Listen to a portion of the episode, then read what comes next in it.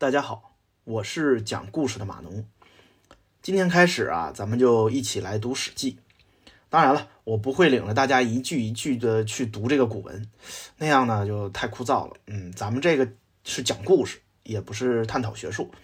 而且我这个节目呢，啊，我家孩子也听，因此呢，我讲的这个《史记》系列啊，应该是比较通俗易懂的。如果有啥问题呢，咱们都可以留言讨论啊，期待着跟您一起互动。呃，咱们首先说《史记》这本书，我想大部分人呢都听说过《史记》，但是没看过《史记》。《史记》被列为二十四史之首啊，这二十四史是啥呢？我就不一一给你说了啊。总的来说，二十四史就是历朝历代的正史。那么正史又是什么呢？正史啊，就是官修的史书的专称，就是一个朝代官方修订的史书，并且。这些史书呢，必须是以纪传体形式来编写的。那么，这个纪传体又是什么意思呢？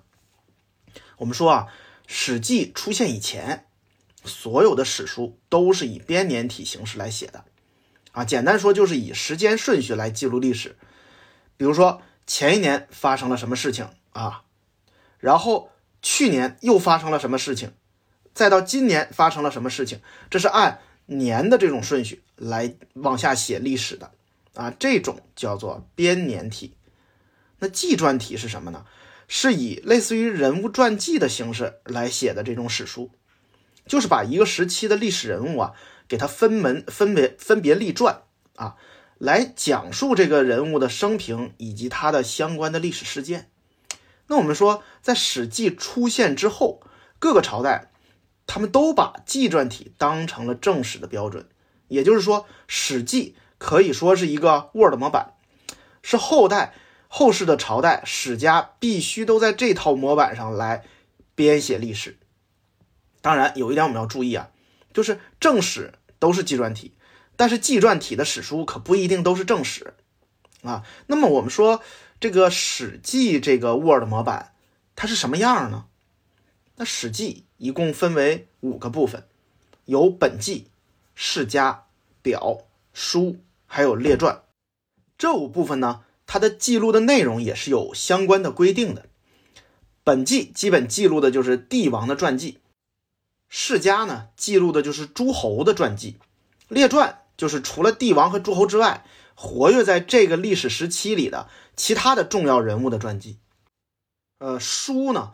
呃，被后世也叫做志啊，它主要编写的内容呢，是一些相关领域的制度和一些这个在这个领域发生的事件。比如说，我们说天文志，讲的就是什么时候出现了流星啊，或者是什么时候出现了日食啊，就这种内容。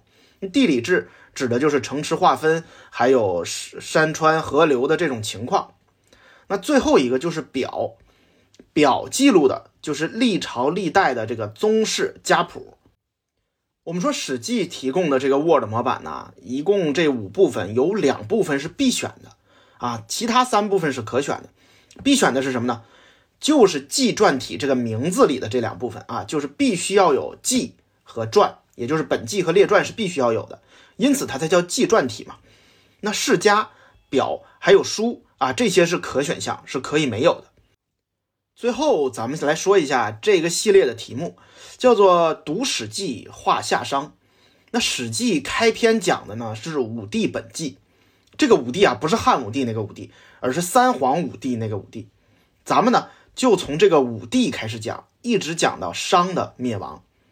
那讲的过程中呢，不光是《史记》的内容，还会涉及一些其他的先秦典籍，因为啊。如果你光看《史记》，你就会产生很多的疑问。那通过查阅其他的史书的内容呢，有的疑问呢是可以解开的。当然，也有一些你是越看越糊涂。不过没关系，有疑问我就把问题抛出来，咱们大家可以一起探讨。咱们就是看一个乐嘛。好，从下一集开始啊，咱们就一起读《史记》啊！欢迎大家关注、订阅、转发、收藏。